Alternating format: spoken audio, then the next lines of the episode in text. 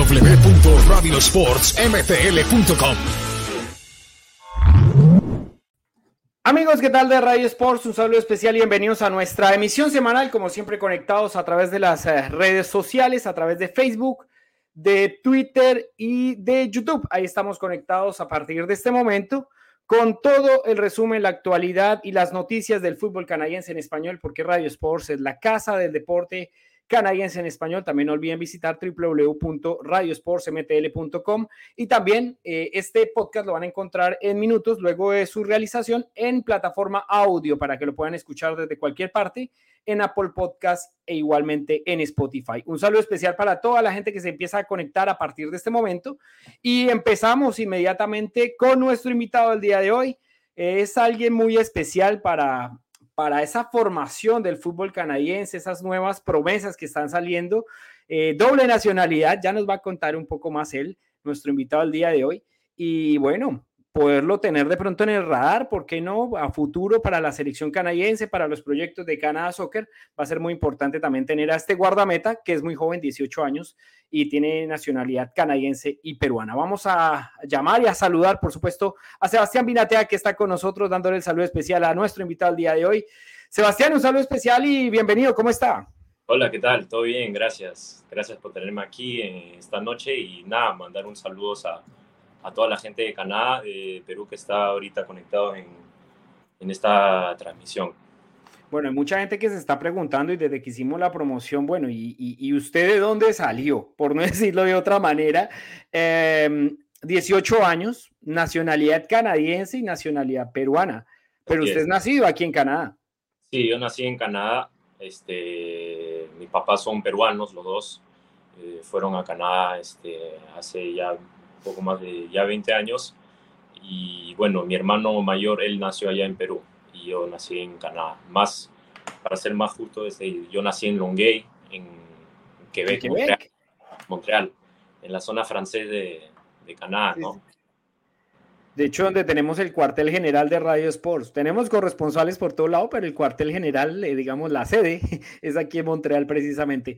Sebastián, ¿cómo fueron esos inicios en el fútbol? ¿Quién lo motivó realmente a, tomar esa carrera que a veces uno la ve para muchos fácil y para otros pues se les vuelve de pronto tormentoso? No sé cómo será en el caso suyo, pero ¿quién lo incentivó a seguir luchando? Usted es muy joven aún en esta carrera complicada de alguna manera que es el fútbol, de mostrarse, de probarse, de, saber que tiene condiciones para esto. Sí, bueno, creo que desde que nací, yo mismo siempre me gustó el fútbol, pero diría que, que mi papá, él siempre le gustó el fútbol, hasta ha jugado un tiempo a nivel más amateur, este, pero él me enseñó desde pequeño los partidos, este, me compró una pelota de fútbol y de, de los tres años que empecé a patear la pelota y poco a poco fui ya subiendo de niveles, ¿no? Y justo ya empecé en un equipo a los siete años, en un equipo así amateur eh, de barrio que se llama el AS Lambert. Y desde ahí empezó todo eh, como jugador, empecé y pasé de jugador de ahí a defensor y bueno, terminé como, como arquero, ¿no? Ah, pasó por todas las posiciones, además. Bueno, ¿qué lo llamó de pronto la atención de ser arquero? Es una posición, ah, a veces es el héroe, a veces es el villano, ¿no? Eh, desafortunadamente, pero ¿qué lo llamó la atención de, ser arquero? No sé, botarse al piso, eh, de pronto cerrar los postes, como por ejemplo el Dibu Martínez en la final del Mundial, o Iker Casillas también en la final del mundo, que hizo una tajada muy parecida a Robén. Eh, no sé, un ídolo, puede ser de, la portería, del arco a nivel mundial. ¿Qué lo, lo llamó la atención? Porque pasar por casi todas las posiciones del terreno de juego, pues es muy curioso que termine como arquero. ¿no? De hecho, Jorge Campos, por ejemplo, el mexicano, también eh, es fue delantero en algún momento y también fue arquero. Sí, bueno, este, la posición de arquero fue la nada en, un partido donde no faltaba el arquero y este ningún, ninguno de los, de los jugadores quería ir al arco y yo siempre quise darlo todo para mi equipo y me puse al arco. Y resulta que, ese día me hizo un partidazo y, bueno, me gustó, me gustó esa sensación de poder salvar el equipo, que un partido pueda cambiar dependiendo por mí si la pelota entra o no, ¿no? Y desde ese momento, me acuerdo mi papá me compró mi, mi primer par de guantes y me encantó el arco, me, caí en amor con, con, el arco y desde ese momento ya tapo, ¿no? Mi ídolo, eh, a mí siempre me gustó el Keylor Navas. Eh, desde, Mira vos. Desde el Mundial, sobre todo ese Mundial que hizo en el 2014 en Brasil. Brasil. Fue, fue increíble su, su actuación, ¿no? Y me, me, identifico bastante con él también en el arco, eh, siendo así un arquero atajador, con buenos reflejos, este, rápido, así vivo. Y siempre, siempre ha sido para mí mi, mi Bueno, ¿cómo fue todo ese proceso para llegar a Perú? Eh, usted de pronto se probó aquí en Canadá. ¿En qué edad precisamente y en qué club? Aquí en Quebec hay varios clubes semiprofesionales, por no decirlo de otra manera, que juegan en la Liga Provincial de Quebec. Sin embargo, usted se probó allí. ¿Cómo empezó esa carrera paulatinamente y la llegada al Perú? Porque pues usted viviendo acá, naciendo acá, termina pues en el país, digamos, de sus padres, correcto, pero de alguna manera, eh, ¿cómo se fue dando ese paso para llegar también a ese país, teniendo en cuenta pues que estaba aquí? Sí, bueno, este, yo empecé, diría mi, la carrera así más tomada en serio cuando entré en el, las academias de las preacademias del Impact de Montreal.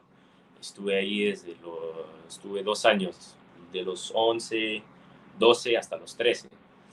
Y bueno, de ahí eso pasó que cortaron completamente la categoría 2004 y me fui a la, un equipo que se llama el CS, CS Longay, que es un equipo reconocido de formar buenos jugadores. Este, tengo algunos amigos que están ahorita en el IMPA de Montreal, eh, que juegan ahí. Y bueno, ahí estuve tapando dos, tres, tres, cuatro años. De ahí me pasé a la SS en Lambert y ahí estuve tapando dos años. Y bueno, ahí fue donde el tema con, con la llegada a Perú fue un poco antes, cuando estaba en Longay todavía, donde me había llamado, este, me habían llamado de, fui a Perú para unos ensayos con, con, justo con Alianza Lima. Y bueno, a esa edad yo todavía era muy joven y era complicado que me quede, no, no tenía dónde quedarme, no había terminado el colegio. Y este, bueno, Alianza me quería, me quería afiliar, pero no, no fue posible. Y bueno, desde ese momento yo había quedado ya en el, en el mapeo de los jugadores que estaban afuera del, del Perú, ¿no? Y este, de ahí fui jugando, jugando, fui creciendo. Y justo a los, a los 15 fue donde me convocaron al microciclo de la sub-15, mi primer microciclo con la selección peruana. Y que convocaron 3, 4 jugadores de, afuera, de Estados Unidos y de España. Y este, y bueno, de ahí fue todavía creciendo y de ahí cayó la, pues la pandemia, este, donde paró el fútbol en, todo el mundo. Y justo ya acá en Canadá, yo tuve la, la suerte que en Canadá la, la situación del COVID eh, fue, fue, fue, o sea, duró menos que acá en Perú, ¿no? Acá un poquito más suave. Claro, fue, fue más suave y este, pude empezar a jugar antes que los, los de acá, porque acá estuvieron creo que más de dos años y bueno, estuve jugando allá, mandando videos al scouting de la selección que se mantenía en contacto con mi papá. Y, este, y de ahí llegó una convocatoria para la sub-17 de la selección peruana. Y eso era en agosto del 2021. Y justo ahí, eh, después del micro, o sea, termina el microciclo y se contactaron conmigo unos clubes de, acá de Perú y dentro de eso será universitario, universitario de deportes, donde, bueno, llegué a universitario en el 2021. El primer año fue complicado porque no podía jugar por el tema del trámite, eh, porque el trámite de menores es muy complicado cuando es un jugador que viene de afuera. Y sube todo ese año no pudiendo jugar y justo ya el año pasado empecé ya a jugar, a tener más minutos y bueno, ahora que estoy en Alianza Lima ya estoy arquero de la reserva, ¿no? Bueno, eh, antes de continuar con la entrevista, no olviden la gente que nos está viendo y escuchando, nos pueden enviar sus comentarios, sus opiniones, sus preguntas para, para Sebastián, por supuesto. Curiosamente, y ahorita que vamos a hablar del CF Montreal, eh, eh, tiene, una, tiene un pequeño problema de arqueros, vea, cortaron la categoría y se perdieron, pues, ¿por qué no la posibilidad de tener un arquero de alguna manera con doble nacionalidad y que podía darle garantías o por qué no luchar por un puesto también en el CF Montreal que precisamente esta temporada está pues, dependiendo mucho de sus arqueros, se lesionó James Pantemis ahorita empezando temporada y demás.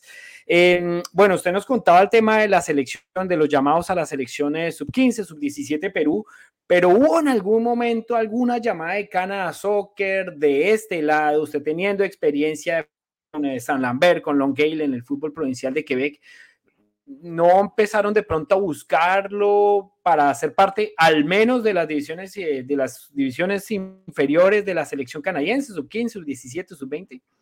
No, en, ningún momento hubo una, una, comunicación conmigo de parte de la selección canadiense. Yo igual tengo las, doble, las dos nacionalidades. Este, bueno, he estudiado también llamados de la selección peruana sub-20 pero de la selección Canadá no, no tuve ninguna comunicación.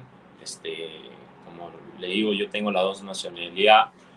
Eh, para mí la selección de Canadá sí, sí es una opción, o sea, sí la, la tomaría en consideración porque además, eh, bueno, podemos ver que la selección canadiense ha crecido bastante, ¿no? El fútbol canadiense está creciendo bastante y bastante rápido también.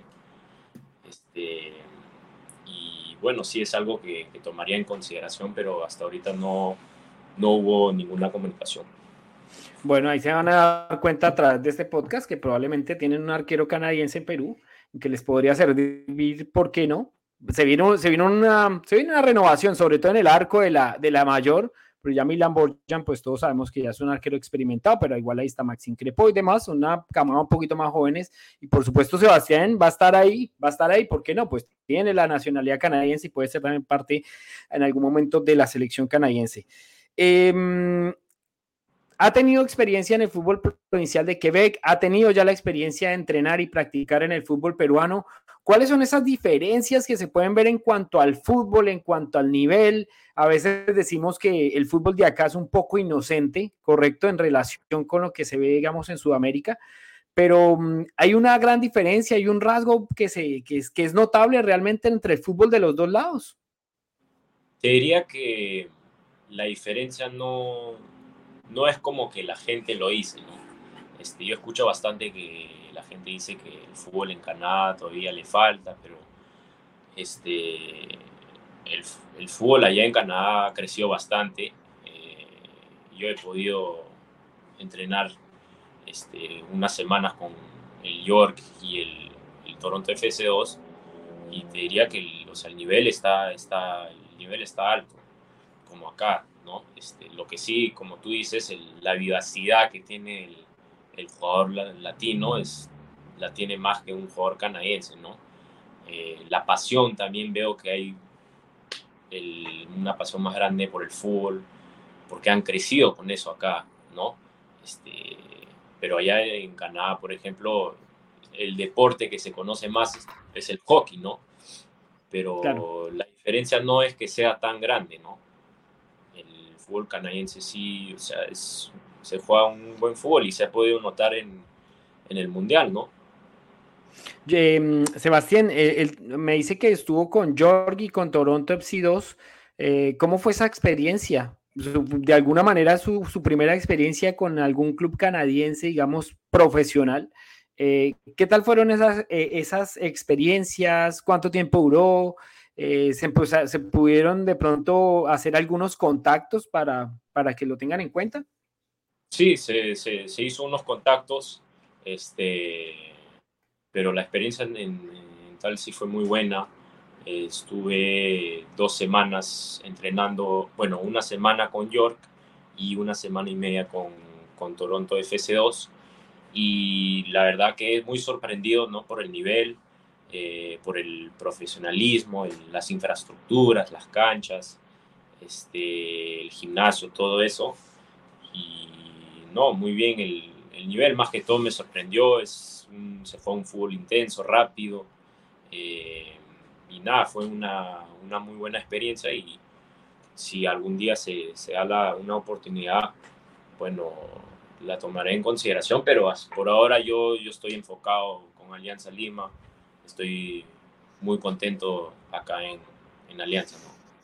¿Cómo es el vínculo con Alianza Lima? Para los que no saben de pronto y los nos están escuchando aquí en Canadá, Alianza Lima es uno de los clubes históricos realmente del fútbol peruano, múltiple campeón de, del fútbol de ese país, del fútbol inca. Em, ¿Cómo es ese tema contractual con el Alianza Lima o aún está en divisiones inferiores o ya se está tocando tema con la profesional? ¿Cómo va ese, esa formación y ese día a día con el club peruano? Sí, va muy bien. Desde el primer día que he llegado, yo he llegado a Alianza en, enero. Este, la verdad que me recibieron muy bien.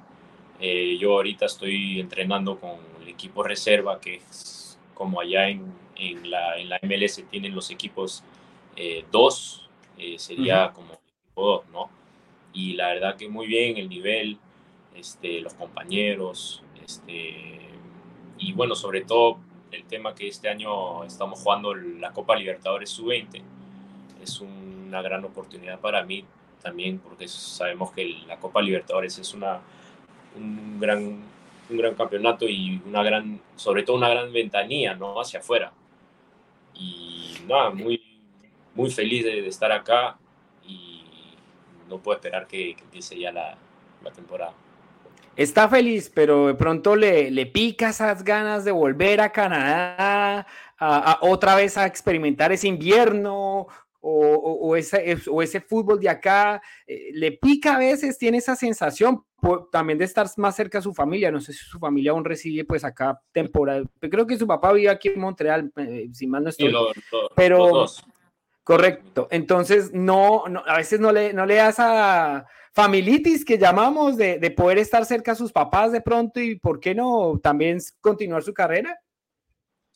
Sí, bueno, este, a veces no, me, sí es, pienso a, mi, a mis amigos, a mi familia, eh, no, que, o sea, yo he vivido casi toda mi vida allá en Canadá, pero yo siempre estoy enfocado en el fútbol, ¿no? Donde, donde toca estar, si no es Canadá, si no es Perú, si es en otro país, ya al final el tema de la familia es, es parte, ¿no? Es parte, son sacrificios que un futbolista tiene que hacer, ¿no? Pero bueno, sí la, el invierno no, el invierno sí no, no, no da ganas de regresar a veces. no le gusta la nieve. y sobre todo el tema de, de, la comida, dejar la comida peruana acá es, es difícil. Yo creo que eso, eso para el latinoamericano es, es aún, para los que emigramos hace poco, de alguna manera viajaron a, a, a vivir una nueva experiencia fuera del país de, de, de, nacimiento, es muy difícil. Eso sí se lo digo yo. El tema de la alimentación es, es algo que aún uno extraña pero, pero bueno, eso, eso son cosas de los, gajes del oficio de estar fuera uno de su país natal.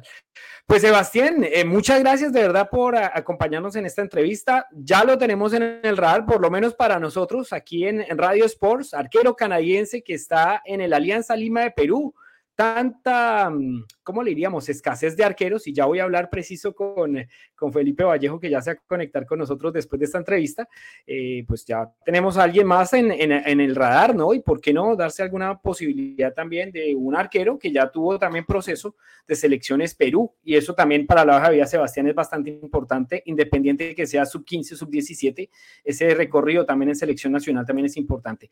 Gracias Sebastián por eh, aceptar la invitación de Radio Sports, bienvenido bienvenido, que no sea la primera ni la última, como siempre digo yo. Y bueno, acá están siempre las puertas abiertas de la Casa del Deporte Canadiense en Español. Un abrazo. Un abrazo, muchas gracias. Un abrazo entonces a Sebastián Binatea, arquero de la Alianza Lima, ve, arquero mm, canadiense peruano, ese doble nacionalidad, 18 años, con un futuro increíble. Ya, estar en uno de los equipos más populares del Perú, pues hombre, de verdad, de es importante. Y sub-20 también, ya nos dice acá Roberto Vinatea, que también está atento con él, su padre, que está aquí precisamente viviendo en Montreal, un saludo para él, que también nos ayudó mucho para la gestión de esta entrevista. Así que vamos a una breve pausa y ya venimos, ya venimos porque venimos a hablar, por supuesto, de Major League Soccer, venimos a hablar también de Canadian Premier League y también de los canadienses por el mundo aquí en Radio Sports. Ya venimos.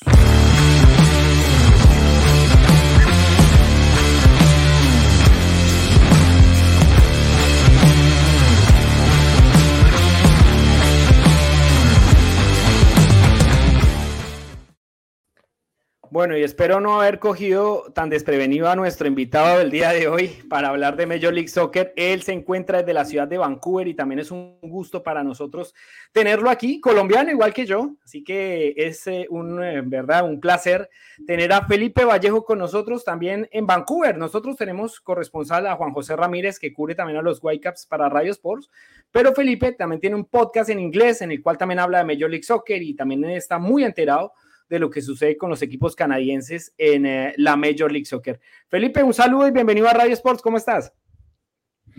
Muy bien, muchas gracias. ¿no? Sí, es un placer estar aquí con usted. Bueno, aquí nos escriben antes, eh, salud, Abel Jiménez nos escribe salud desde Barranquilla, su fiel oyente Abel de, de Radio Sports. Bueno, Estamos rumbo a una temporada difícil en Major League Soccer para los equipos canadienses y voy a empezar a hablar de Vancouver Whitecaps porque de hecho es el eh, que sale ahorita esta semana, de hecho, a, competencia en la CONCACAF Champions League frente al Real España de Honduras. Y hombre, yo no entiendo por qué mm, teniendo el control en los primeros 30 minutos de un partido, que trata de dominar a su rival con un buen juego, con la salida de Cubas, eh, tratando de cambiar un poco el esquema Vani Sartini con respecto a lo que hizo en el primer partido.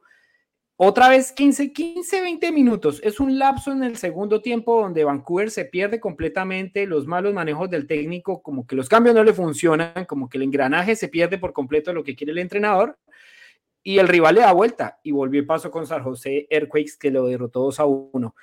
Eh, ¿Qué decir en ese sentido? Si es error o, virtud del rival o, qué es lo que pasa realmente en ese sentido con los Whitecaps, porque mm, uno se pone a mirar ahora sí la nómina como en conjunto de los Whitecaps y es, es de competir realmente, no para que pase estas, estas cosas en, en partidos importantes que de alguna manera y de manera eh, motivacional, valga la redundancia, pues no ayuda mucho de cara a la participación internacional.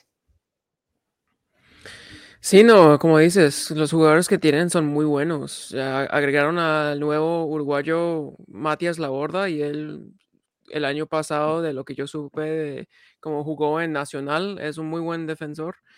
Y no sé qué está pasando ahorita con la defensa, porque como tú dices, hay como 15, 20 minutos donde pierden la concentración, se desorganizan y y dejan el espacio para que el, jugador opuesto puede venir y, atacar el arco. Y es algo donde yo creo que Vani Sartini, eh, siendo italiano, él le gusta defender de una forma bien italiano, bien e, europeo. No sé, si, no sé si los jugadores que él, que él tiene en este momento son, están preparados para jugar como así. Él le gusta defender por zona, por defendiendo el espacio en vez de defendiendo a los jugadores. Pero en esas dos en estos dos juegos de, de MLS que hemos visto, dos veces, pues más que dos veces, pero dos veces que hemos, vimos, hemos visto gol, es porque eh, la esquina lo pasan corto, abren espacio en la mitad y cuando van y cruzan están desorganizados y siempre hay como dos o tres jugadores libres eh, en, el fondo. y, es algo donde yo he escuchado muchas entrevistas con Vanessa Sartini, es algo que él quiere seguir haciendo, es, es, es, algo que es una forma que él quiere, e, es una forma de defender que él quiere su equipo tener ya como a costumbre, pero no sé si es algo que ya vamos a, ya es una, ok, una vez que pasa el primer juego, es porque puede ser que es el primer juego de la temporada, no están listos, no están completamente eh, eh, enfocados eh, para, para, todos los 90 minutos, porque como tú, como tú dijiste, los primeros 45 minutos o 30, 45 minutos que ellos juegan, jugaron espectacular. Yo nunca he visto a los Whitecaps jugar tan bueno, por lo menos contra, en el primer juego contra Real Salt Lake, tan bueno como ellos jugaron en, en, ese, en ese primer tiempo. Pero sí, creo que es falta de concentración, Eh, no sé si la forma como están defendiendo en la formación que ellos están jugando funciona con sus jugadores, especialmente cuando tienen un jugador como Luis Martins, el lateral izquierdo, que es bueno en el ataque, pero tiene sus fallas en la defensa. Entonces es algo donde yo eh, realmente va a tener, va, a tomar o un cambio táctico de, y táctica de, de Evani Sartini o va a tocar que los jugadores ya se, se concentran y, y aprenden rápido porque eh, los Whitecaps tienen muchas competiciones esta temporada. Tienen el Leagues Cup, el CONCACAF Champions League, eh, pasado mañana el, el, Canadian Championship y el MLS. Y con tantas competiciones, si no te enfocas en, en, en, en el MLS temprano, hemos visto en, con, en el pasado muchos equipos que están en el CONCACAF Champions League en, la temporada normal en el MLS fallan y, no llegan a los playoffs y, es algo que es un, es un miedo realmente para los Vancouver Whitecaps empezando con dos derrotas. Hubo dos cosas interesantes de los Whitecaps y que yo remarqué viendo el partido. Eh, fue la poca posesión de la pelota en el primer tiempo. Ellos le dieron la pelota a San José. Una cosa es que San José haya sido completamente tierno e inocente al atacar. No, no, no tenían esa eficacia en el último tercio de cancha. Y en un contragolpe fue realmente ese gol entre muy bonita sociedad, unos pases, dos, tres pases efectivos hacia adelante entre Gressel y Shop, que fue el que terminó marcando el gol de, de, de los Whitecaps. Y Vani Sartini hizo algo muy chévere después del gol, muy interesante, y fue que puso un 4-3 bien rígido para cerrar los espacios completamente. Y allí fue donde San José se quedó un poco como, sí, con la posesión del balón, no con la efectividad, digamos, eh, para lograr incomodar a Tahuoca, que fue fue sin duda, digamos, más importante en el segundo tiempo, donde tuvo dos, tres atajadas importantísimas para evitar que Vancouver eh, le empataran o se fuera a San José más adelante en el marcador. Em, ¿cómo, ¿Cómo analiza de pronto usted ese tema donde yo también vi que a Andrés Cubas es ese motor, es ese eje? Yo siento que Vani Sartini le quiere dar realmente la responsabilidad a Andrés Cubas de, mm, de ser ese primer pase del jugador que recibe los centrales, y es que los centrales no juegan con pelotazos y demás, de ser ese primer pase y que trate de generar ese fútbol de sociedad que lo logramos ver en algunos pasajes del primer tiempo sobre todo. Sí, no, eh, Andrés Cubas es un jugador muy importante para Barney Sartini en cómo, en cómo juega en la defensa. Eh, eh, Barney le gusta mucho ahora, ahora, con su nueva formación de presionar mucho, bien alto a, a, la oposición y Andrés Cubas él es uh, un mediocampista defensivo, pero casi llega hasta, hasta la línea de, los delanteros para presionar. Eso es como realmente eh, el primer gol fue causado. Fue porque Andrés Cubas presionó alto forzó un error y ahí entre Schoff y Gressel pudieron hacer ese gol. Y sí, en el ataque es alguien que le gusta tener el balón, le gusta preguntar dónde están mis jugadores, él, le gusta ver el espacio y dónde puede hacer el primer pase para empezar el ataque. Y es un jugador que es muy inteligente. Él, él, sabe dónde estar, él sabe cómo anticipar el juego, eh, más que todo en el juego defensivo.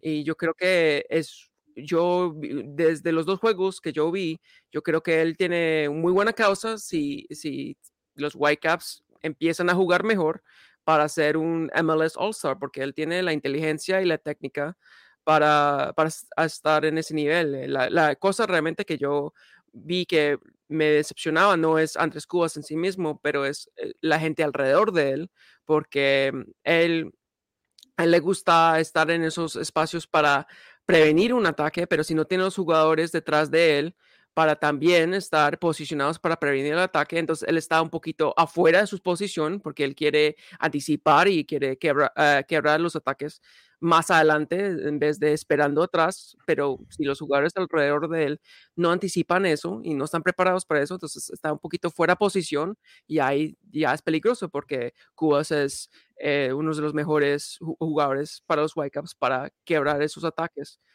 Entonces sí, eh, es, yo sé que es un jugador muy importante para Sartini, pero creo que Sartini que tiene que encontrar una forma como defender para usarlo mejor en esos momentos de adversidad donde puede ser que está presionando mucho como San José estaba presionando eh, para que no, no él está solo en, en, presionando alto con, con el ataque.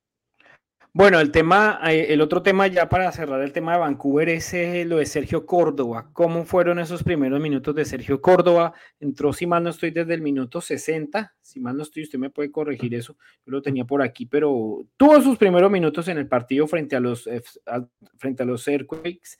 Eh, entró al minuto 55 por Brian White aún se le nota que está falto de ritmo, eh, es un jugador que va a llegar con la responsabilidad de ser el jugador designado del club para esta temporada y eso, a pesar que muchos digan, sí, pues eh, puede pesar o no, pero pues tener esa rótulo de jugador franquicia en Major League Soccer, pues de alguna manera le ejerce un poquito de presión al delantero venezolano.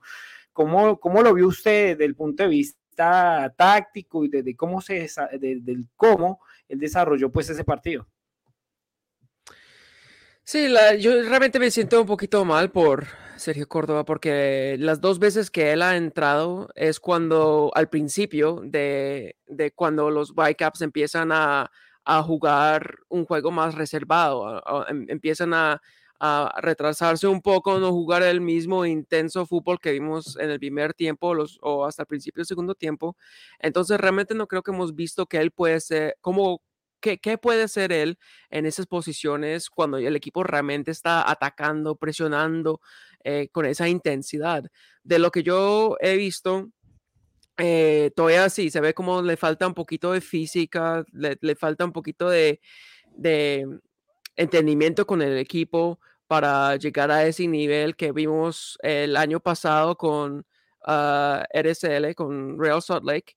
Pero yo creo que eh, si yo lo comparo con un Brian White, eh, a mí me gusta más Córdoba porque él es un poquito más físico, pero también su habilidad técnica es, es, muy bueno. Hemos visto, eh, yo, cuando yo vi los goles que él hizo el año pasado, él, él, siendo grande y, y, y, fuerte, todavía puede, puede pasar a los jugadores, puede esquivar a, a, los defensores y, y, creo que eso es algo que necesitamos en los Whitecaps porque es un jugador que puede crear un, un poquito de espacio para, para, tirar al gol. Es, es algo que Brian White no, especialmente en estos últimos 12 meses, realmente no puede hacer.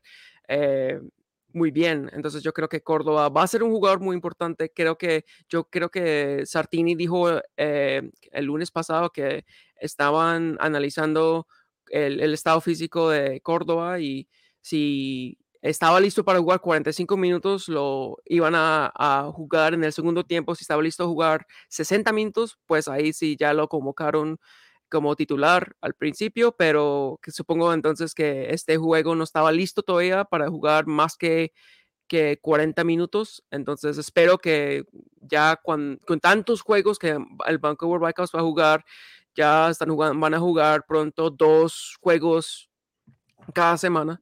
Ah, yo creo que va a tener mucho tiempo y mucha oportunidad para llegar a ese nivel donde ya puede estar como el, el delantero estrella que todo, todos los fanáticos esperamos que va a ser.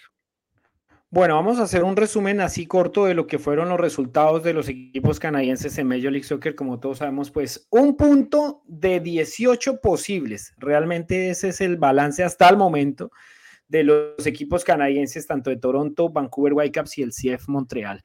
El empate de Atlanta frente a Toronto fue gracias a Cian Johnson y ya vamos a hablar un poco de esa gran actuación de la muralla norteamericana. Para mí, un figuronón, sacó todo lo que no podía sacar, sacó hasta la gente del estadio, por no decirlo de otra manera, en el empate uno a uno frente a Atlanta. Eh, Austin que sufrió un poco, no fue vistoso, pero Montreal tampoco le ofreció mucho para hacerle partido terminó perdiendo el CF Montreal sobre el final, también un gol de un ex 1 a 0, y ya también vamos a hablar un poco más de ello. Y la derrota de Vancouver Whitecaps, que se fue adelante en el marcador con gol de Alessandro Schoff al minuto 17, y luego Jeremy Boyce y Carlos Akpo le dieron la vuelta en solo, ¿qué? 10 minutos, menos de 10 minutos, en 9 minutos le dieron la vuelta a los Vancouver Whitecaps y terminó perdiendo su segundo partido de la temporada también. Vamos a, tocar el tema de Toronto y es otro de los equipos que realmente, pues no tanto me preocupa, sino, sino hombre, es que es tema de entrenador. Yo sigo insistiendo y lo he hablado acá mil y una, mil y una vez, eh, Felipe, Y es que yo siento que Bob Bradley aún no le encuentra eh, como, como el engranaje a este equipo, porque es que tiene grandes nombres. Tiene un arquero que, tiene ahora sí un arquero que le puede dar puntos y partidos, porque lo acabo de mostrar Sean Johnson el día de hoy, el día sábado, perdón. Y también, eh, pues tiene un ataque formidable, a pesar que Insigne está lesionado, pero tiene a, a Diomandé, tiene, por ejemplo, entró aquí Nola, que Diomandé se lesionó, de hecho, a final del primer tiempo. Tiene también a Bernardeschi, se, se hizo un golazo de media distancia impresionante para abrir el marcador. Y, no tiene un mal equipo, tiene a Mar Anthony Kay, jugador de selección, y una defensa central que va cogiendo un poco ritmo con Hughes y con McNaughton.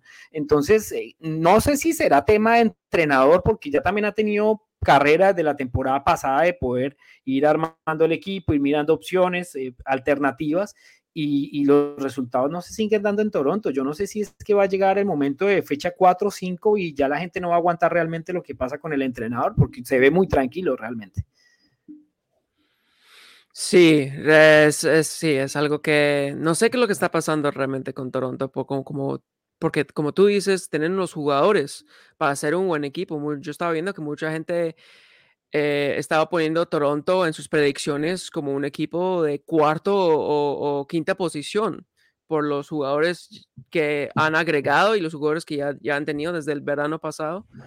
Eh, yo creo que realmente Sean Johnson uh, hace una revelación para Toronto en cómo él jugó.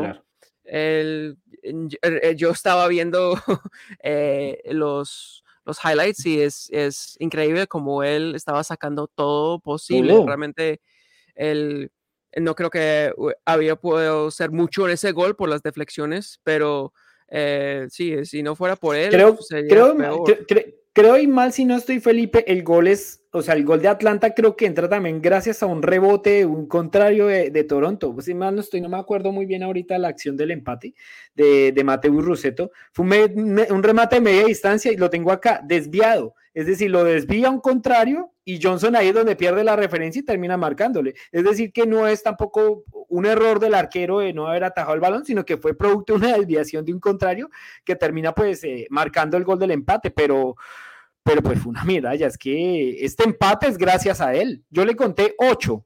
En el segundo tiempo fueron cuatro o cinco. Y acá le escribí, John, Sean Johnson fue un muro, realmente, un muro para que Toronto no se llevara. Pero Felipe, otra cosa, y, es algo que, que, que yo no entiendo, es cómo Toronto hace el retroceso, esas transiciones, ataca bien, pero su retroceso es muy lento y el otro equipo ya se da, pues, ya, los equipos se están dando cuenta que Toronto no retrocede rápido. Yo no sé si es porque Michael Bradley ya tiene su edad, eh, Mar Anthony Kay ha demostrado hasta en selección que no es un jugador que retrocede bastante rápido, es un jugador que retrocede a su ritmo, ¿correcto? Pero no retroceden con una velocidad que le puede imprimir el contrario, haciendo unas transiciones de defensa-ataque bastante rápidas. Hizo algo interesante en, Toronto y es que en defensa se trató de plantear 4-4-2 cuando atacaba 4-3-3 en ataque. En defensa es un 4-4-2, pero sigue teniendo ese mismo problema de marcaje eh, hombre a hombre y en muchos pasajes volvimos a ver a Michael Bradley completamente solo ahí es donde uno se da cuenta que, que, le falta a Toronto, digamos, desde el aspecto táctico para que no se vea tan superado, a pesar que trata de intentar hacer cosas como cerrar sus líneas, como tratar de hacer transiciones rápidas, pero que sigue teniendo esas falencias como tal en el planteamiento táctico y es donde se ve superado por el rival. Sí, yo creo que realmente es lo, como, lo que tú dices. Yo creo que es porque están están con Michael Bradley, que ya está más allá de, de, la edad, y él ya no tiene las piernas para retroceder como, como antes hacía. Y es un jugador muy importante por Toronto, siempre ha sido muy importante ya por los últimos que 8 o 9 años. Claro. No me acuerdo ni, ni cuándo llegó allá, pero yo creo que ya eh, están. Es, él creo que le dieron el jugador del partido para uh, a, a, Michael Bradley, no a Sean Johnson, que me sorprendió mucho, porque él es muy bueno, un muy buen jugador en posesión, él es muy bueno en, en, en sus pases, en, en cómo distru, distribuye eh, eh, la visión, el balón. La visión de juego. Exacto, exacto, pero la cosa es como tú dices, ya los equipos saben que si ellos están atacando y hay cuatro o cinco jugadores de Toronto atacando, en el contraataque ellos no tienen las piernas para devolverse porque es que Bradley ya tiene esa, eh, no, eh, la edad que tiene. Eh, Kane no, tan, como tú dices, él, él, va a su propio ritmo y los, mira a los otros jugadores. Osorio tampoco no es muy veloz y Servanía, el nuevo jugador, eh, de lo poco que yo le, le, he visto, tampoco no es muy rápido. Entonces, y más que todo también porque los, los laterales de Toronto son los que tienen esa velocidad. Entonces, ellos quieren atacar con, con eh, Petrazo y quieren atacar con eh, Richie Larea y, cuando tienen ya como seis o siete jugadores atacando es muy fácil para la posición de, estar en contraataque y ahí es cuando, bueno, si pones, si pones fe en Sean Johnson y tiene un juego como así, puede ser que, que puedes escapar sin, sin, sin mucho más que un gol o algo como así, pero es muy peligroso ese juego y creo que Bob Bradley tiene que encontrar una forma como puede cómo puede organizar su equipo, porque tiene que realizar que no tiene, no tiene esa velocidad en su equipo. Realmente más que Richard Larea y Bernadeschi y Insigne cuando se vuelve eh, pronto, no tiene esa velocidad. Tiene que encontrar otra forma como atacar, si es por posesión, un poquito a tiki-taka, para que puedan atacar de eh, una forma que no pone tanto presión en la defensa y en Michael Bradley, porque si no, es, es muy fácil para el otro equipo y se ve mal sobre Michael Bradley. Claro. realmente no es su culpa. Claro, claro, claro, no, y se ha visto en la temporada pasada, por ejemplo, fue evidente y, nosotros lo hablamos mucho acá, está muy solo.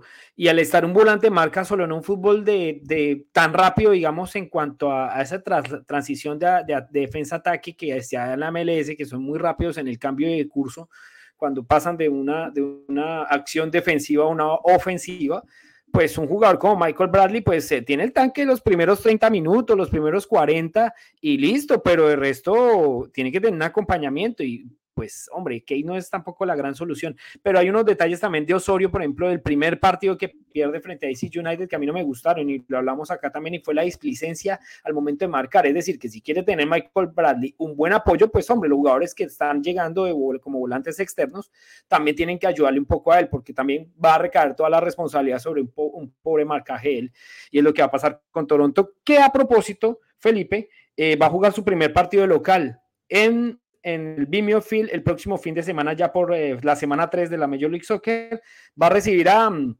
un viejo conocido por los de Toronto, eh, un, técnico que pues los ha rivalizado durante dos temporadas, y más no estoy en el CF Montreal, viene la tropa de Wilfred Nancy, la del Columbus Crew, que visitará a Toronto y se viene pues con el Cucho Hernández y con Celarayán, que son sus dos eh, figuras claramente, y que viene a ganar, ¿no? Le viene a ganar 2 a 0 el Columbus Crew al DC United precisamente en esta Major League Soccer 2023. Así que 7.30 la noche el sábado, sí, 11 de marzo es sábado, Toronto frente a Columbus Crew. Y el último partido que tenemos de la jornada, y lo tenía por aquí, es el del CF Montreal frente a Austin. Y, yo aquí sí tengo tela larga para cortar. Lo de los arqueros fue muy bueno. Sirua eh, demostró que tiene las condiciones para poder mm, sustituir y poder sentar fácilmente a Pantemis cuando regrese Pantemis de su lesión. Todos eh, ya saben que pues, tiene una lesión en el hombro producto de un choque que tuvo en el partido frente al Inter de Miami. Y mm, no lo hizo mal, Jonathan Silva ha hecho el gol de Maxi Urruti, fue más eh, porque Austin de pronto dentro de los cambios que hizo Josh Wolf le surtieron efecto y ejecutó una presión que no pudo salirse si es Montreal yo no sigo sin entender por qué Montreal y usted me va a corroborar, esto juega con línea de tres siempre y tiene una mm, deficiencia en tener defensores en este momento. Usted al tener una deficiencia en defensa o en alguna cosa, si usted tiene una deficiencia, no sé, estoy hablando en el tema sistemático, usted tiene una, una pantalla y solamente tiene el portátil, pues usted busca la manera de tener su información en una tablet, por ejemplo, ¿sí? Pero usted busca la solución y yo estoy viendo que la solución para el entrenador es poner mediocampistas dentro del mismo esquema táctico. Lo de Samuel Piet fue buenísimo, porque no es su posición natural. Samuel Pied es un volante 6 de los que uno conoce toda la vida, que quita, que raspa y que da salida, pero no es un defensa central. A pesar de ello, se fue ganando una amarilla porque los dos volantes que tenía, eh, uno de los volantes que era Nathan Saliva, estaba haciendo la, posición de, de Pied, pero él tampoco conocía bien esa posición y se iba hacia el ataque. No retrocedía y a quien le tocaba ir a cerrar el hueco de ese campo donde debería estar Samuel Pet, el mismo Samuel Pet que hacía defensor central. Yo no entiendo y teniendo pues esa, ese problema, ¿por qué no ensayar la línea de cuatro? He tenido, no te, le, tenía la pregunta en la rueda de prensa y cuando levanté la mano para hacerla, ya cancelaron las, las preguntas en la rueda de prensa, pero voy a tener la posibilidad de decírsela porque es que a mí me parece increíble. Es que nunca se ensaya una línea de cuatro, siempre juegan con tres. Yo sé, el año pasado fue exitoso, muy bueno el tema de la línea de tres, porque se tiene a Johnston, bueno, este año se tiene a Herrera y se tiene el mismo esquema defensivo con, mi, con Waterman, con Camacho y con Miller, ¿correcto? Pero pues Waterman no está. Y al no estar Waterman, no puede usted quitarle esa, ¿cómo le digo? Esa cualidad a Aaron Herrera. Sí, jugó algunos partidos como central, pero no jugó muchos partidos como lo viene diciendo el técnico, lo viene diciendo la, la prensa aquí de Montreal ha jugado un puñado de partidos como defensor central, pero su característica es jugar por los costados. Y usted no puede perder la característica un jugador como Aaron Herrera jugando como defensor, como tercer defensor central, perdiendo salida, perdiendo un montón de cosas, en vez de ensayar una línea de cuatro, que ya siendo el lateral derecho, puede tener esa de vuelta o de pronto tener mayor defensiva, armar una buena línea de cuatro, replegar el rival, cerrar más las líneas y poder tener de pronto el control porque no en posesión del partido. Es algo que yo no entiendo la verdad, Felipe, ¿por qué no usa una línea de cuatro? No la entrenan, no sé qué pasa, pero en este momento la debe usar el CF Montreal, por favor. En este momento está Miller y Camacho, pueden hacer una muy buena pareja de centrales. Miller es rápido, Camacho es un poco más de espacio de zona y da salida también con el toque pues hombre, utilice eso. En el lateral por izquierda puede haber el problema, pero puede poner a la Sila Panailen que es un poco más ofensivo, pero pues puede dar alguna solución también en, el medio campo. El mismo Matthew Chouanier, que lo ha hecho también, ese es polivalente, se juega por todo lado y lo puede ensayar también como lateral por izquierda. Pero debe, debe realmente pues ensayar, esta hora, hasta, eh, eh, o sea, este es el momento realmente de ensayar, no me puede usted llegar a ensayar una línea de cuatro en la fecha 20 ya cuando el equipo está engranado, correcto, hmm. porque eso los técnicos son tercos, eh, Felipe, y van y ensayan una línea de cuatro en la fecha 20, 25, en la fecha 20, ya cuando el equipo está como, como ahí en, la línea del, del, del, knockout, y pues hombre, ahorita pues sí, se perdieron los dos primeros partidos, no se ha hecho gol, eso es otro tema que empieza a preocupar un poco por los lados del CF Montreal, pero ensáyela, ensáyela, ¿qué tal en una de estas se gane un punto? Entonces la cosa puede funcionar como puede ser desastroso y se lleve una goleada, porque no lo sabemos, ¿correcto? Entonces, es un tema que, para mí, no sé, no sé si usted lo haya visto de esa manera, para mí el tema de, plantear esa defensa, pues hombre, yo creo que realmente tiene que hacerlo Hernando Sada teniendo en cuenta la complicación que tiene en armar su once, porque no ha tenido la, posibilidad de, de, tener a Miljevic, ahora Waterman, ahora se lesionó Romel Kioto, se lesionó Samuel Piet, porque ahora tiene dos lesionados más de este partido frente a Austin, así que yo creo que es el momento para, para buscar un poco el foco. ¿Cómo lo, ¿Cómo lo ve usted? Porque realmente para mí, al no tener material, pues yo me busco organizar otra, otro esquema defensivo y más que sigo jugando de visitante, porque vengo a jugar casi hasta el 18 de marzo en Montreal. Entonces, tendré que buscar una solución. Sí, no, es como, como tú dices, y yo, yo conozco entrenadores terco porque Vani Sartini el, año pasado fue muy terco también, jugando, siempre quería jugar con tres y siempre, y no funcionaba. Eh, los Whitecaps tuvieron eh, su, peor, eh, empezaba una temporada de su carrera el año pasado. Entonces yo, yo sé, yo conozco ese sentimiento, pero sí, yo no, yo, yo, yo tampoco entiendo mucho porque no ha ajustado por lo menos un poquito a la defensa, a su técnica, porque no tienen los materiales, no tienen los jugadores. Han vendido muchos jugadores, jugadores se han lesionado, no están ah, eh, eh, disponibles para jugar en el 11. Entonces, tienes que cambiar algo. Y, defendiendo con cuatro, como hasta si estás defendiendo 4-4-2, muy simple, pero todo es muy estructurado, organizado, eso es mucho más fácil. Y sí, puede ser que eh, en eso quitas un poquito del ataque, pero jugando ese 3-4-2-1 tampoco está haciendo goles. Entonces mm. realmente que estás, eh, que estás em, quitando, que estás arriesgando en, defendiendo, siendo más em, estructurado, eh, en la defensa. Yo creo que sí, probando de, de jugar, eh, esforzar este eh, tres en la defensa, poniendo pie en ese. Lo hizo muy bien, como tú dices, lo jugó muy bien, pero no su posición natural y él es mucho.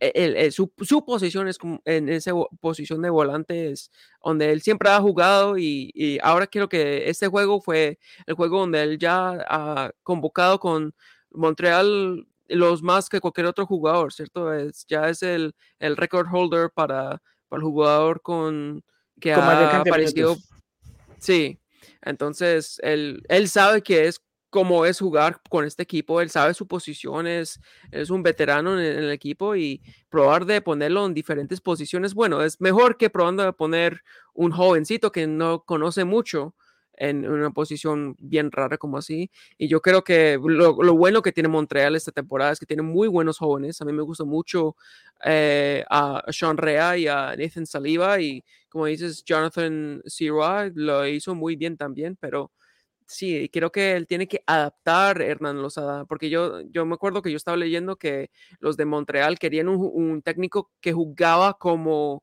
William Nancy, que también jugó con tres. Entonces cogieron a, Hernán Lozada porque él jugaba muy similar a como jugaba Nancy, pero este no es el mismo equipo que tuvo Nancy. Hay muchos jugadores que, que, que, que, no están aquí y muchos jugadores que no pueden estar aquí porque estaban lesionados.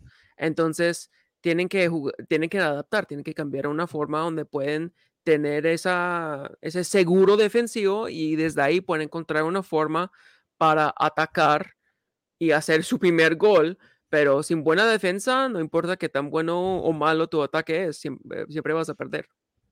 Sí, no, y el otro tema que preocupa sobre todo es la, mm, la, la construcción ofensiva del CF Montreal. El año pasado sacábamos mucho pecho aquí realmente por cómo fue esa mm, capacidad ofensiva y se dejó, mm, se dejó ir el, el tema de, de, de Camara que para mí, a pesar de todo el show y todo lo que se armó y demás, su historia en Instagram, etcétera, pues hombre, era un jugador que pues teníamos que tenerlo. Es un hombre de experiencia, 38 años, y seguro que le va a dar muchos puntos a Chicago. ¿Por qué? Porque es un viejo zorro, como lo mencionamos nosotros normalmente en Sudamérica, que se conoce esta liga y sabe los momentos en los cuales entrar. Entró en con Chicago frente a New York City FC y hizo la asistencia para el empate algo tiene, ¿sí? Algo tiene y son jugadores. Él fue clave el año pasado, a pesar, vuelvo y lo digo, a pesar de todo lo que sucedió extra futbolístico con su tema de, con, el tema de contrato y con el tema de, la familia y demás que no se pudieron establecer en Canadá y demás.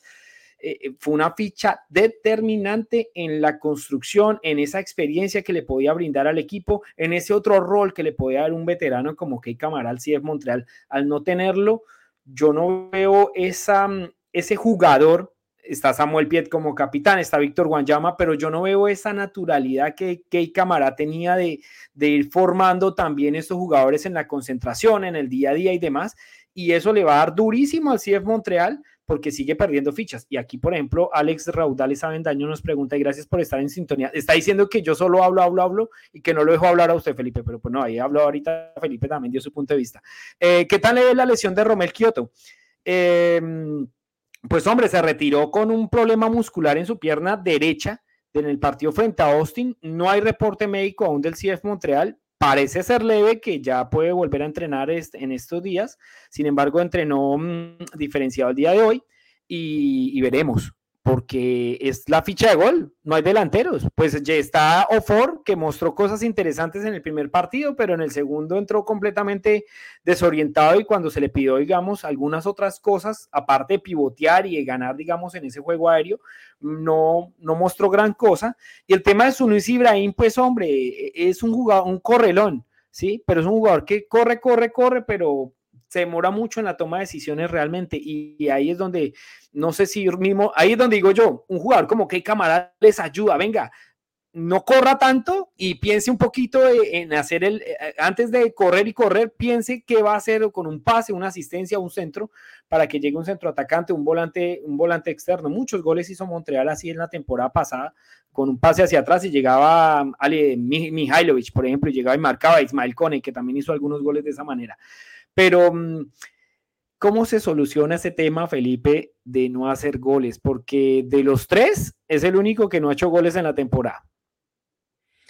Sí, no, y es muy sorprendente realmente, porque yo estaba viendo las estadísticas de Montreal y en los primeros dos juegos tenían la estadística de goles esperados, tenían 2.4 goles esperados. Eso dice que tenían suficiente para hacer por lo menos dos goles y no han podido.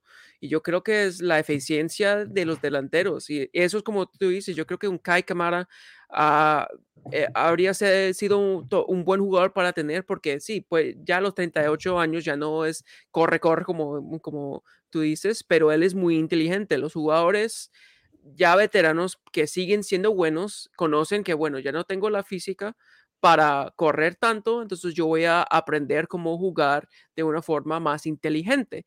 Entonces, eso es algo que yo creo que le falta a Montreal. Yo cuando yo veo como el juego pasado, Ibrahim tuvo un chance donde estaba solo contra el arquero y casi como se cae en sí mismo y, el tiro es bien malo y quiero que es eso, es, la emoción en el momento, la presión en el momento y esto es lo que le falta a estos jugadores un poquito, es la concentración, es, es, es sabiendo qué hacer en esos momentos y no, no tener tantos nervios y, es, ser más, tener más... Eh, concentración. colectivo, sí, con más juego colectivo y concentración. Colectivo. Exacto. Entonces yo creo que eso es algo que le falta y con más juegos y con, con más práctica en los entrenamientos y todo, eso es algo que puedes crecer, esa confianza, esa concentración en momentos como así. Eh, entonces, espero que eso es lo que puede hacer eh, los delanteros como Ibrahim y Kyoto cuando ya se, va de regreso. Eh, pero sí, hasta ese momento no sé qué realmente pueden hacer porque no tienen el personaje, ese número 9, ese delantero que uno puede mirar y, saber, ah, bueno, él va a hacer gol. eso es algo que yo creo que eh, de los, todos los equipos de, de Canadá, en Montreal le falta, por lo menos en, en, en, Vancouver tienes pues Córdoba, esperamos, tenemos, sabemos que tenemos Cristian Dajome que hace goles y Ryan Gold que es muy bueno también. El Toronto, los italianos es uno de los mejores de la liga. Creo que eso, mm. Es, es, algo que le falta mucho eh, a Montreal y creo que para Hernán Lozada va a ser algo que va a estar muy preocupado en la confianza de sus delanteros. No, seguro. Y es que el año pasado también tenía unos jugadores, unos jugones en el medio campo que ayudaban mucho también. Y es un tema también que se venía trabajando no solo desde 2022, sino también desde 2021 con Mihailovic. Mihailovic, a pesar de que no tuvo una segunda parte de campeonato bueno, era un jugador que aparecía de un momento a otro y también le hacía goles, eh, pase goles a, Romel Kioto y por eso Romel Kioto de alguna manera también, eh, pues marcó 15 goles en la temporada, ¿no? También porque tiene esa posibilidad ya. Y también se le está generando, no generando una presión, y quiero que me aclaren un poco, quiero que la gente me entienda un poquito, sino pues que se le está dando como muy rápida esa responsabilidad a jugadores como Sean Ria y como Nathan Saliva, de que son muy jóvenes, es su primer año, y pues que no son el mismo caso Ismael Cone, ¿correcto? Y lo quieren vender, comillas, como el mismo caso Ismael Cone, y no todos los jugadores pueden tener esa personalidad. E Ismael Cone, si todos se acuerdan, pues tampoco fue inicialista en todos los partidos. Entonces, ellos le, le, votan esa responsabilidad a estos dos y tienen talento, claro, pero pues eh, están llamados como a, a, ser los generadores de fútbol del CIEF Montreal y allí es donde pues la cosa cambia porque no se tiene un jugador de un poco mayor recorrido que le puede ayudar y demás a un tipo de jugadores más experimentados como Romel Kioto que ya pueden conocer un poco más sus movimientos y demás recibiendo un pase un jugador más de mayor experiencia en la liga que los que vienen pues comenzando su primer año en la Major League Soccer. Eh, Felipe, está la tabla de posiciones. Eh, sorprendente lo de San Luis, así rápido para mencionar lo de los otros equipos, sorprendente, victoria 3 a 1 frente a Charlotte y es el cuarto equipo que repite dos victorias consecutivas en el debut como franquicia en la liga, ¿no? Pero es impresionante lo que hace este equipo de San Luis. Em, Vancouver está duodécimo. Em, gracias a la victoria de a la derrota del Galaxy frente a Dallas, pues no quedó eh, decimotercero, porque el Galaxy perdió 3 a 1 frente a Dallas. Y, y, Houston pues no ha podido lograr tampoco puntos, así que em, Vancouver en este momento es duodécimo en una conferencia que lidera Seattle, ¿no? Volvió, volvió ese Seattle dominante porque la temporada pasada estaba perdido. Eh, en estas primeras jornadas de la, de la Major League Soccer 2022 y en este año pues empezó con dos victorias consecutivas. Y por el otro lado es más sorpresas, ¿no? Porque New England Revolution, que empezó también un muy mal año en 2022, en esta temporada pues también se, se resiste un poco de, de lo que pasó y va con dos victorias consecutivas primero y segundo el Inter Miami, que le ganó a Filadelfia. No es ganarle a cualquier equipo, Felipe. Hmm. No, sí, yo estaba muy sorprendido con eso. eh, Realmente, St. Louis, eh, ese equipo, eh, uno nunca sabe que, que tiene con un, un- un nuevo equipo como así en su, en su temporada, su primera temporada. Pero a mí me gustó mucho cómo está jugando ese fútbol. I mean, el, el técnico es ah, Bradley Carnell, él, él viene de Red. Bull, él le gusta jugar el juego europeo, alemán de Gegenpress y, y yo veo que tiene esas partes en el juego, pero tampoco e- es muy terco en eso que quiere siempre sus jugadores correr, ¿no? Él es un poquito más inteligente, él conoce que los, al nivel de los jugadores que él tiene, eh, no pueden correr por 90 minutos como los equipos en Alemania y como un Liverpool, por decir. Entonces, él, como ellos juegan, es, es una forma que eh, es mejor para la liga que tiene con los jugadores que tiene. Y lo que le da suerte también es que en los últimos dos juegos ah, han tenido dos o tres goles regalados. Entonces, Sí, dos, y dos es- igualitos, ¿no? Dos pa- eh, frente a Charlotte fue la misma, la misma eh, calcada la jugada de frente a Austin. Pase hacia atrás le dejaron el, de la- el, el gol a- al brasilero, a, a Keller. Ya- Tenga. ya, Sí, eh, eh, fue eso, un regalito para los nuevos. eh, y, y claro, uno no, no, no va a desperci- ah, va a votar eso, desperdiciarlo. No, no, no. desperdiciarlo, exacto. Entonces, eh, ha sido muy bueno St. Louis. Seattle sí se ve como de la temporada pasada ya ha pasado y ya han volvido a ser los dominantes del oeste. Am, New England me ha sorprendido mucho. Yo también en mis predicciones yo estaba viendo que no, no me, no, no me impresionaba mucho a, New England, ah, pero ahora nos, está- sorprendiendo a todos en la forma que ellos están jugando.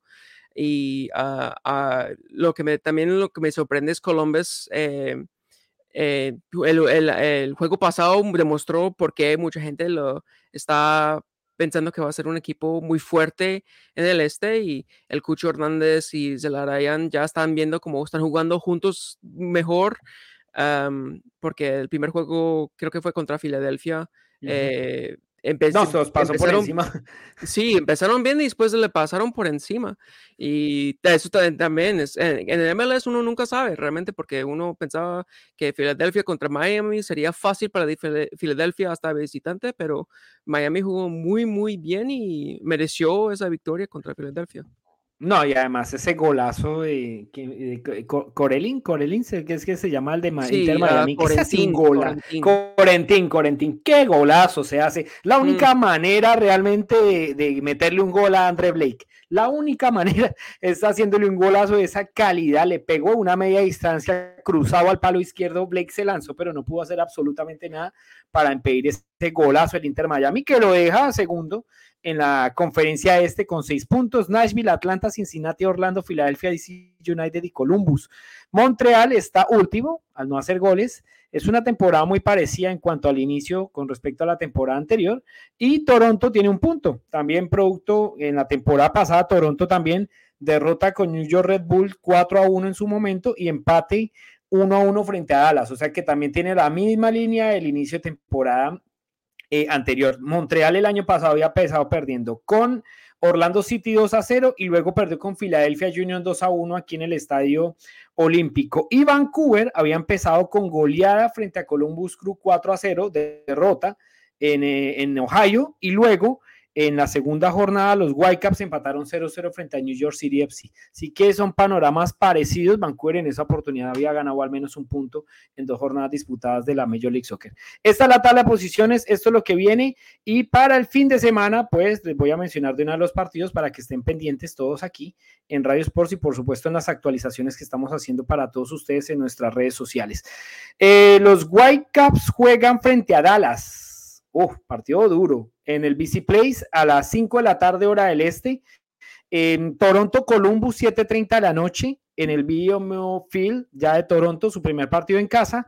Y Montreal tiene nada más y nada menos que ir a visitar a Nashville. Es una parada bien complicada frente a ese equipo que en su casa, en el Goodies Park, es bien, bien, bien complicado sacarle puntos y Montreal pues tiene esa misión de poder sacarle pues al menos un puntico y de respirar un poquito en la tabla de posiciones de la conferencia este de la Major League Soccer.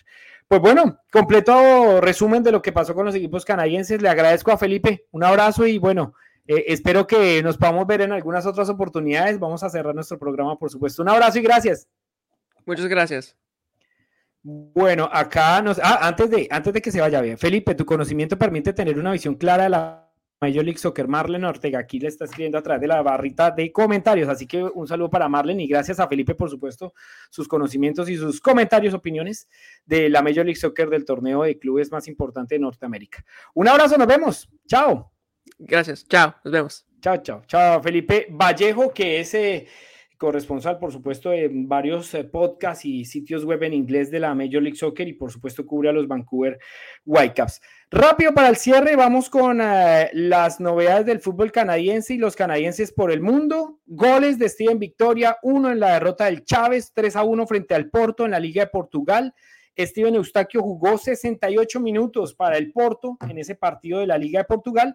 Alistair Johnston, que venía de ganar su primer título con el Celtic de Escocia, ya anotó su primer gol también en el equipo escocés en la victoria 5 a 1 del Celtic frente al San Miller en la Premier League escocesa. Kyle Larin participó 75 minutos en la victoria del Valladolid. 2 em, a 1 frente al Español, fue titular, pero desafortunadamente no marcó gol. Y mm, eh, Teo Corbeanu no tuvo minutos en el empate 3 a 3 de Camino Bienfield por la Bundesliga 2 y dos goles de canadienses por el mundo más en este fin de semana. Derek Cornelius, gol en el triunfo 2 a 1 del Malmo sobre el Degerfors en la Liga de Suecia.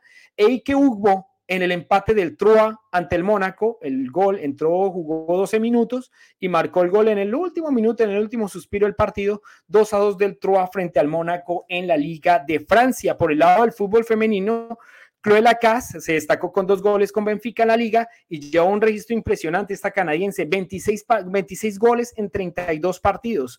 Y otra canadiense que pues participa en el Manchester United femenino, no tuvo minutos, Adriana León, en la victoria del Manchester United 5 a 1 frente al Leicester City en la Premier League femenina. Y en actualizaciones de la Premier League canadiense, la Canadian Premier League, pues el Atlético Ottawa sigue de tour por España, ya mm, visitó las instalaciones del Wanda Metropolitano el fin de semana anterior en em, la victoria del club que, pues, del cual es filial, ¿no? El Atlético de Madrid 6 a 1 frente al Sevilla por la Liga de España. El Atlético Ottawa fue pues el invitado de lujo del club colchonero para visitar sus instalaciones, el museo, y ellos siguen allá realizando su pretemporada a la espera oficial de conocer los partidos de pretemporada y amistosos que tenga el equipo de Carlos González, que pronto será nuestro invitado en Radio Sport. Ya está confirmado el tema para seguir contactándonos con él cuando regrese seguramente a Canadá por el tema del, del cambio horario. Es complicado tenerlo en vivo y en directo a esta hora.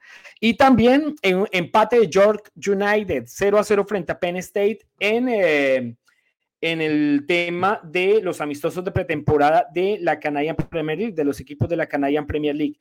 Eh, Jan Stapoulos atajó un penalti y fue lo más destacado de ese juego amistoso es que el eh, portero del George United pues sigue siendo prenda de garantía, atajando un penal para evitar la derrota de su equipo frente a Penn State en este amistoso. Y también Pacific confirmó su eh, partido de pretemporada este martes frente al Juvic Soccer Men's. Es un equipo que hace parte de la US Sports, la liga que eh, draftea a los jugadores para la Canadian Premier League. Así que es importante eso también para tenerlo en cuenta de cara a los amistosos de pretemporada de la Canadian Premier League. Y el otro que ya pues está votando por la casa por la ventana es Vancouver FC, que firmó a Gael Sandoval, hay muchas expectativas con este jugador mexicano que pasó por Chivas, por Santos Laguna, por el Juárez Fútbol Club y viene mm, a traer su experiencia a la Liga MLX con más de 100 partidos en la Liga de México a la Canadian Premier League. Es uno de los eh, refuerzos muy notables de esta temporada para el equipo de Vancouver y por supuesto para la liga. Y también fichó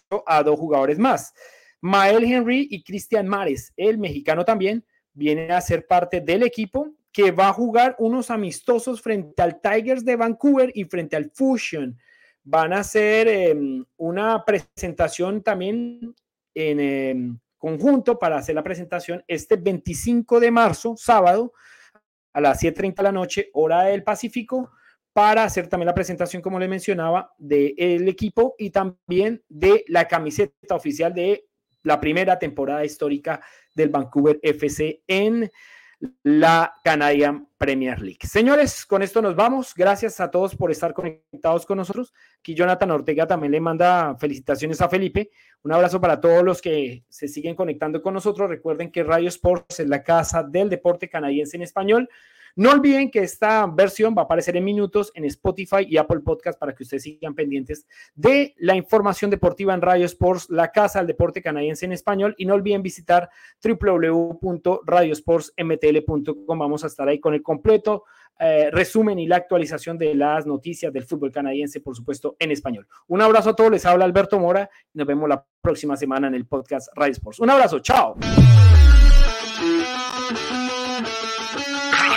Sports.